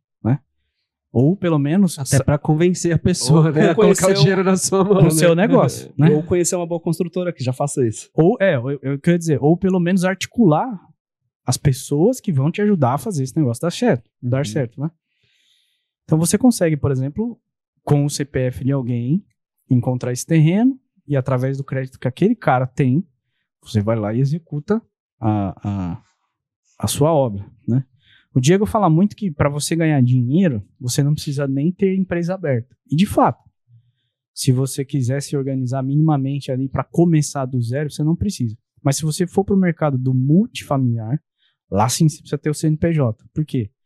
Uma das coisas que o banco vai te pedir é, é, é lastro. Então, se, se, a sua empresa não tem faturamento, não tem como você ter crédito. Você disse que tem dois caminhos. Ou você vai para o âmbito de negócio, abrir uma empresa, ou você pode fazer como investidor pessoa física. Exato. Né? Só que o investidor como pessoa física, ele vai ter o retorno em cima do, do pequeno investimento que ele fizer sobre aquele montante todo. Né? O incorporador, não. É mais ou menos assim. O incorporador é igual assim, se você olhar um time de futebol privado, sei lá. Vamos dar o exemplo do Cristiano Ronaldo. Será que o Cristiano Ronaldo ganha dinheiro jogando futebol? Imagino que ele deve ganhar muito. E o dono do time, quanto será que esse cara ganha? Muito mais para não pagar ele. Uhum. Pois é, o incorporador é o dono do time. Ele é o cara que articula todas as peças daquele jogo. Então, se você é um investidor, você é uma das peças. Uhum. Se você é a construtora, você é uma das peças. Se você é o arquiteto, se você é o engenheiro, se você é o corretor, você é uma das peças o, o incorporador é o, é o maestro, né? É o dono do time, é ele que, que, que impõe as regras do jogo e é ele que leva o resultado do jogo. Na verdade é essa. Igual você falou, né? Tem o cara com 120 milhões. Mas e aí? Ele não sabe o que fazer com 120 milhões. Né? Não, ele tá desesperado pra gastar Exato. esse dinheiro. Então, o incorporador é esse cara, que ele sabe o que fazer com aquele recurso. Exato. É, mas o cara que está começando do zero, ele vai lá, abre o CNPJ dele, uma, uma construtora pequena, encontra esse cara que emprestou o CPF para ele, vamos chamar assim, para ele fazer a primeira casa. Esse cara vai contratar a construtora dele como prestadora de serviço para que ele gere faturamento. Foi o que eu fiz lá atrás. Só que eu fiz no mundo corporativo. Fez a primeira casa, vendeu, realizou o lucro da consultora dele. Segunda casa, vendeu, realizou o lucro da consultora dele. Em um ano ele fez quantas casas? Três, quatro. Faturou um milhão. Faturamento, não estou falando em lucro. Faturou um milhão. Se você, lá no dia zero da sua empresa, já abriu a conta na caixa, já, já criou relacionamento com ela, e aí você criou track record do mercado, tudo bem, a gente precisa de dois anos para jericar, né? Tô, tô, criando um cenário aqui. É, criou track record no mercado. Então, no primeiro ano você fez quatro casas, no segundo você fez quatro casas. Então, você teve um faturamento de 2 milhões. Por que dois anos? Porque a Caixa vai pedir os últimos dois DRS. Então, se a empresa não tiver dois anos de CNPJ, você não tem como entregar os dois DRS, né? Uhum. Mas beleza, você faturou 2 milhões, só que você veio com, com, com, com histórico de, de relacionamento com o banco, na hora que você foi lá e pediu para GNK, é possível, digo possível porque é, N, N coisas são consideradas numa análise de crédito, mas é possível que uma empresa de 2 milhões possa ter até 10 de crédito. Então, quer dizer, você trabalhou dois anos Mas não tem uma taxa maluca, não? 899. Não é possível. E você só, só paga através do faturamento? Você só paga depois do Abit. Ah, não. Tô falando Vamos fazer eu... o prédio do Micasa em vez da casa do. É... ah... Vamos abrir um Instagram que chama Meu Prédio Financiado? Meu Prédio Financiado.com. Cara, você, você entra muito na linha do que eu tô falando de construir caminhos, né? Eu sei que hoje eu tô no zero. Então, para eu sair da inércia, o que eu preciso fazer? Vamos, vamos traçar essa estratégia. Só que daqui dois anos, qual é o meu próximo passo? E por que dois anos? Porque por que, que eu preciso desse tempo? Uhum. Quanto eu preciso chegar até lá? Eu tenho um caso de uma, uma amiga, que ela é de Recife. Não vou citar o nome dela, mas a empresa dela conseguiu 15 milhões de crédito. Com faturamento de dois. Só que ela já tinha feito várias casas pelo MCF, fora do MCF, e ela já tinha relacionamento, ela tinha muito giro. E a Caixa, quando avaliou, deu um rating muito alto para ela e deu um limite de de crédito assim que ela ficou assim, caramba, e agora? O que, que eu faço com esses 15 milhões? Guardadas Foge. as devidas proporções, é, é, muito dinheiro. É. Na prática, assim, você não tem isso em dinheiro vivo, né? Isso é, chama de LGCE, que é o limite global de custos do empreendimento. Então, você tem um limite de 15 milhões para fazer um empreendimento residencial. Então, se ele custar 15 e vai ser vendido por 30, é um limite de custo então, se o cara, se eu tivesse o MCF, e eu já falei isso pro Diego dezenas de vezes, se eu tivesse o MCF lá em 2017, hoje eu tava voando, cara. Porque ele, ele martela muito sobre isso, né? Ele fala, fala, fala, repete, repete, repete, repete. Se a galera entender essa métrica, é, putz, daqui dois anos o cara tá, tá voando. É, sem medo de ser feliz, assim. Eu já pensei nesse negócio de fazer o meu prédio financiado. uh, a gente já anunciou aqui algumas vezes que a gente quer fazer a casa do Micasa, de mostrar todo o processo, a meta construtiva inovador, tudo mais. A gente está movimentando isso com os conhecidos e eu vou contar com a sua análise de viabilidade aí pra gente. Vamos a gente, tá lá, a gente tá lá com, com o Thiago Abreu, vai fazer isso pra gente. Um dos grandes aí do, do Minha Casa Financiada, que sabem fazer isso já, né? Muito bem. Mas a gente está reunindo um time de tubarões mesmo para nos ajudar a fazer a casa do Minha Casa. A gente nunca construiu. Né? E a gente quer mostrar que é possível a gente fazer isso mesmo sem nunca ter construído nada, sem nunca ter feito nada. Então, e você vê, talvez intuitivamente você está fazendo o papel do articulador, né? Uhum. Que, é o, que é o papel do incorporador, que é, cara, ok, quem são as peças? Quais são os recursos, né? Que, que eu preciso ter perto de mim aqui? Uhum. Quem são essas figuras aí que vão me, me auxiliar nesse meu objetivo aqui, né? Exatamente. Uhum. Até puxando um pouquinho do gancho que tá passando aqui na tela, o Incorpora Comigo Construindo Caminhos. Explica um pouco pra galera o que, que é esse projeto aí. Ele contou um pouquinho sobre isso lá, mas acho que o pessoal não pegou do logo, né? Sim. Que é, passou do logo ser. aqui do Incorpora. Ele uhum. falou, mas vamos é, falar é, novamente. É, é exatamente você ter essa visão é, de onde eu tô hoje e onde eu quero chegar. Isso pro incorporador, para quem tá começando pra, a incorporador. Só que você me leva junto nesse pacote. Ou seja, é um trabalho de assessoria que eu faço, que eu vou justamente entrar no negócio do cara, vou olhar para dentro do negócio dele e falar assim, cara, tua situação hoje é essa, ó. É essa aqui. Você consegue fazer isso. Onde você quer chegar? Ah, eu quero chegar ali. Tá bom. Então, para você chegar ali, com os recursos que você tem hoje, a gente precisa providenciar isso, isso, isso, isso, precisa fazer isso, isso, isso. A estratégia é essa você vai caminhar por aqui, você precisa ter esses recursos. Você precisa. Vamos construir o caminho para você chegar lá. Uhum. Ou seja, é, quem leu Pai Rico, Pai Pobre, o Robert Kiyosaki lá, ele fala assim: você deve sempre se perguntar sobre como eu posso fazer para isso dar certo. É aquela linha de raciocínio. Se eu tô aqui, se eu sei. É, eu, eu conheço o meu hoje, mas eu não conheço aquele amanhã que eu espero. Né? Então, uhum. Então, como eu faço para chegar até lá? Só que não é só um trabalho de, de, de mentor no sentido de faz sentido para você. eu entro no negócio do cara. Ou seja, essa experiência embarcada que a gente tem, eu carrego junto com ele e geralmente é um, é um projeto para durar 30 meses. Ou seja, não é um negócio que a gente vai fazer da noite para o dia. Por exemplo, eu sei que alguns, é, algum, alguns documentos, algumas certificações que esse cara vai precisar, dependendo do estado que a empresa dele tiver, pode levar um ano e meio para sair. Uhum. Então não adianta eu falar com ele hoje e daqui 18 meses eu voltar a falar com ele. Porque ah, tem que acontecer muita coisa aqui nesse meio tempo para que daqui ele consiga chegar lá naquele Legal. objetivo daqui 18 meses. Então o incorpora comigo quer dizer que, cara, eu tô junto. Eu vou, eu vou caminhar com você e vou te ajudar a construir os caminhos. Nós não vamos é, meter a doida, né? Uhum. Nós vamos sentar, nós vamos avaliar, nós vamos traçar um plano e nós vamos só seguir o plano. A gente não vai desviar a rota. Foi e as, as pessoas que, que chegam lá, elas chegam cruas, assim, do zero? Ou chega. Tem, tem gente que já tá no ramo, mas tá meio perdido ali, não tá conseguindo, enfim, alavancar o negócio? Cara, chega de tudo. É. Chega de tudo. Mas o cara que é, o cara que é muito do zero, é, eu, eu, não, eu não dispenso esse cara. Eu, eu gasto algumas horas com ele, eu bato um papo com ele uhum. para mostrar que ele precisa fazer algum movimento para ele sair do zero. Uhum. Agora, o cara com quem a gente trabalha não é o cara do zero. Uhum. Ou seja, é um cara que já está minimamente organizado, que já tem um CNPJ, que já tem algum faturamento aí mínimo de um milhão pelo menos. Porque aí com esse um milhão dele a gente consegue virar, fazer virar três, virar quatro, virar cinco. Se for uma empresa muito redondinha, muito organizada, a Caixa pode vir a dar 10 vezes o faturamento dele em crédito. Uhum.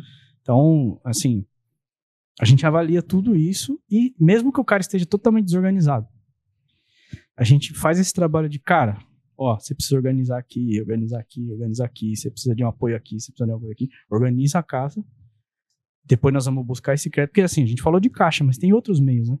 Tem fundo imobiliário, tem fundo imobiliário, tem aí a, a o próprio MCF, né, que é uma técnica de crédito. Tem. É, você pode montar grupos né, de investimento. Uhum. Hoje é muito comum, que é o que a gente chama de incorporação pura, que está previsto lá na lei de 64 já se falava isso. Então, tem várias formas de você compor esse caminho. Então, a gente pega todas essas, todas essas ferramentas né, e coloca à disposição do cara, mas é o que eu falo, a gente não vai apertar dois cliques num aplicativo e amanhã o cara está explodindo. Não. Sim. Tem que Mas ter essa o paciência. o direcionamento pro cara ali, é. para ele poder correr atrás da, das outras coisas. Né? Vamos chegar para ele lá no escritório e falar assim, viu, Ricardo, a gente tem um podcast e onde eu quero chegar? Três prédios, 30 milhões. ele vai falar, tá bom, vai demorar 150 anos. Cara, já teve uma... Seu teve filho um... talvez termine. teve, teve uma, uma palestra do MCF que a gente fez e o cara, depois, do, depois da palestra, ele me chamou e falou assim, cara, é, minha família tem um CNPJ, é, tem uma empresa que a gente está fechando essa empresa porque meu pai faleceu é, e, e, eu e meus irmãos a gente não quer tocar o negócio. Mas é um negócio que, que é grande e que a gente não vai tocar mais. Vou, vou resumir. Era um supermercado que tinha 30 anos de existência e que tinha um faturamento alto até. Uhum. E aí, quando você fala em crédito, teoricamente, quando você tem um faturamento alto, você tem crédito, né? Teoricamente.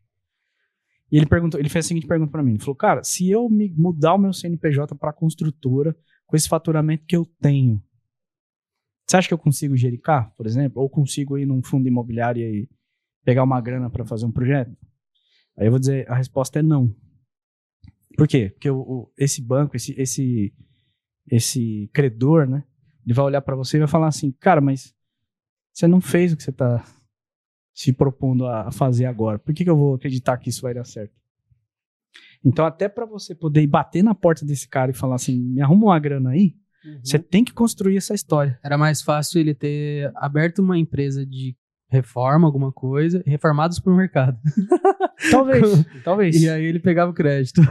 Ele até pode converter esse CNPJ dele para uma construtora, por exemplo, e, e, dizer que é um CNPJ de 30 anos. Isso ele pode fazer. Aí os contadores vão dizer se isso é correto Mas... ou não, né?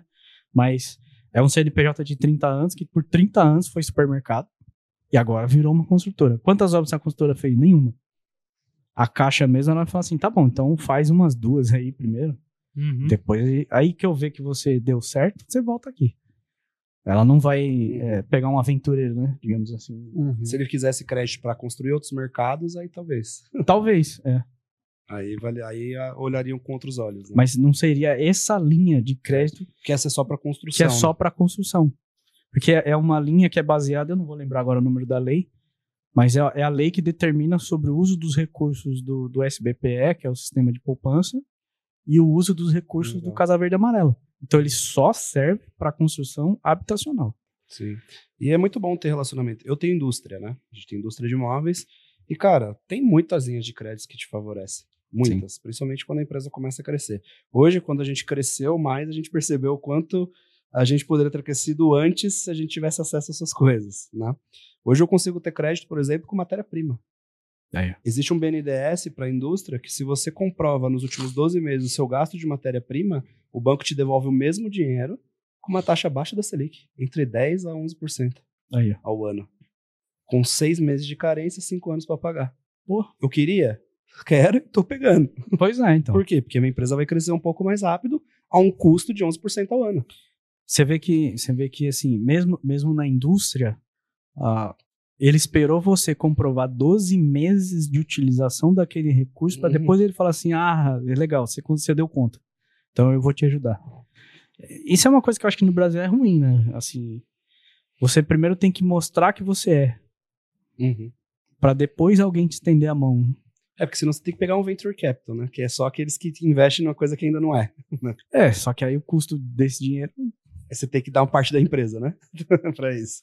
Vai, vai sair cara a brincadeira, né?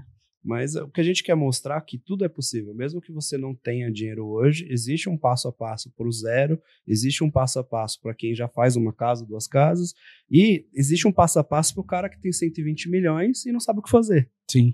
Né? Então, Acho que o mais importante é que, independente do caminho que for, se, for ser seguido, existe um processo. Né? Não, é, não é a quantidade de dinheiro que envolve. Você fazer um, pro, um projeto de 2 milhões ou fazer um de 100, a organização é a mesma. Um dá um pouco mais de trabalho porque o uhum. volume de coisas que você trata é maior, obviamente. Mas a estrutura é a mesma. O um processo que você tem que passar ao longo do tempo para conseguir resolver. Exato. Tanto assim. é que assim, eu já ouvi de alguns gerentes da Caixa, da própria Caixa, dizer o seguinte: cara, esses projetos pequenos dá muito trabalho. Porque eles falaram, falaram para mim, falaram assim, cara, o de 30, de 40 dá o mesmo trabalho para analisar que esse de 2,5 que você quer fazer. Então, assim, se você for minimamente organizado, é, teu, teu meu mentor lá, o Conrado, ele fala o seguinte, ele fala, o que você faz com, a, com as coisas pequenas, você faz com as grandes. Então, cara, se você é o cara pequeno hoje, já se organiza aqui. Porque se você for um cara organizado aqui, quando você for um cara grande, você vai, já vai estar tá organizado, né? Uhum. Agora, se você for bagunçado aqui no início, você não, se você for esperar crescer para se organizar, você não vai crescer. Exatamente. Ou vai crescer bagunçado. Mas não se sustenta, né? Não se sustenta. Porque é aquilo que a gente tava falando. Aí você erra, mas erra caro, você quebra. O custo da desorganização é intangível, É. não é mensurável. É, e aí é, que quebram as coisas, os negócios. Quebra, né? Quebra, quebra. O Conrado fala uma coisa que eu, ele tem um monte de frase que eu, que eu gosto, assim. Que ele fala assim: se você acha caro o custo do conhecimento, experimenta o custo da ignorância. é, é a mesma coisa que a gente tá falando aqui, né? A desorganização é uma ignorância, é você ignorar fatos, né? Uhum. Você não dá atenção para eles. E isso, com certeza, é muito mais caro, né? Sem... Sem sombra de dúvida. Eu já cometi esses erros. Eu sei o que eu tô falando. É isso, a galera aprende aí. Aprende com quem Exatamente. já errou bastante, né? E a gente já Que é aprendeu. muito mais barato aprender com o erro dos outros, É né? verdade. E a gente aprendeu muito hoje e de graça. Com certeza. Então, se você tá aí até agora, não deu um curtir, não compartilhou com seu amigo, não escreveu nada no comentário, não se inscreveu no canal, não foi no Instagram, clicou no botão seguir e enviou para uns 15 amigos, A Caixa não vai te aprovar crédito. não, fazer igual o Vinícius, você vai morrer. o Vinícius fala assim: se você não curtir aqui agora, você vai morrer. não, se inscreve aí, porque a gente leva essa mensagem para mais e mais incorporadores, para as pessoas que realmente estão empreendendo nesse mercado. Nosso objetivo aqui é fazer esse cara crescer. Nosso objetivo é fazer quem está no nosso entorno de casa, que vive disso de casa, prédios, lar, como um geral, ter sucesso. Fazer isso da maneira correta, ganhar dinheiro com isso. Então, para isso, a gente quer levar informação coerente, relevante, né? Então, esse é o nossos objetivos. Então, se você não clicou aí no se inscrever, cara, eu tô puto com você. Eu vou parar de fazer isso. Brincadeira. Nosso objetivo aqui é só ajudar, então ajuda a gente a te ajudar, pô. Ajuda a gente a te ajudar. E, Ricardo, como é que o pessoal te acha nas redes sociais para te acompanhar, para te fazer pergunta, para te contratar? Sim, sim, sim. E até tô, eu tô numa fase bem transitória. é, eu- um, um ex-sócio, né, acabou de sair da empresa, então a empresa tá mudando de marca, tá mudando de nome, enfim. E nessa data em que a gente fala, o meu site não tá no ar. Por- por- justamente por essa fase de mudança, mas o site é ricardoteodoroarquitetura.com.br. Talvez quando o vídeo for pro ar já esteja no ar, mas o endereço é esse. O meu, meu Instagram é Ricardo Teodoro Arquitetura, o corporativo. E o meu pessoal é Teodoro Arquiteto. Então, qualquer um desses É, o pessoal vai subir os arrobas aqui na edição ali. esses dois aí, seguir. a galera me acha lá. Pode mandar Isso os aí. inbox lá. Que... Pode falar, você quer construir kitnet, É, chama ele lá que ele vai ia falar não falar. pra você. Chega pro Ricardo e fala assim: tem um terreno aqui, 200 metros quadrados, quero fazer 20 kitnets. Depende do município. ele tem paciência. Você já viu que ele tem paciência. É, tranquilão. tá com o burro na sombra.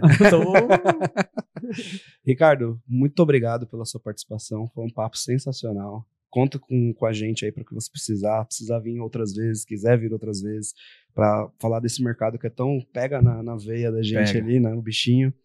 Sinta-se convidado. Muito obrigado pela sua presença, pela sua participação. Eu que agradeço, fico feliz de ter participado. É a segunda vez que a gente tá aqui, né? Primeira vez foi lá com o pessoal do, do MCF, o João, né? Falando sobre tokenização. Sim. E vou ficar feliz de voltar outras vezes. Isso aí. A gente volta assim. E pros incorporadores que estão assistindo aí, se você pudesse deixar uma mensagem final pro cara, que é assim, que pega na veia, sabe? Você falou várias frases no episódio, mas se você pudesse deixar uma mensagem final pro cara, assim, é, aquele que tá, né, não saiu da inércia, que tá, ou tá começando do zero, o que, que você pode dizer pra essa pessoa? Cara, é, é- é bem curto, simples e objetivo. É possível, mas não é fácil. Você precisa ser persistente. Se você começar do zero, mas persistente, e de preferência com a informação correta, você tem tendência a errar menos, a perder menos e avançar mais rápido. Então, não é fácil, mas é possível. É isso aí. E pessoal, é isso aí. Muito obrigado. Até a próxima semana com o próximo episódio, nesse mesmo canal, nesse mesmo horário. E é isso aí. Tchau, tchau. Obrigado, gente. Valeu. Valeu. Tchau.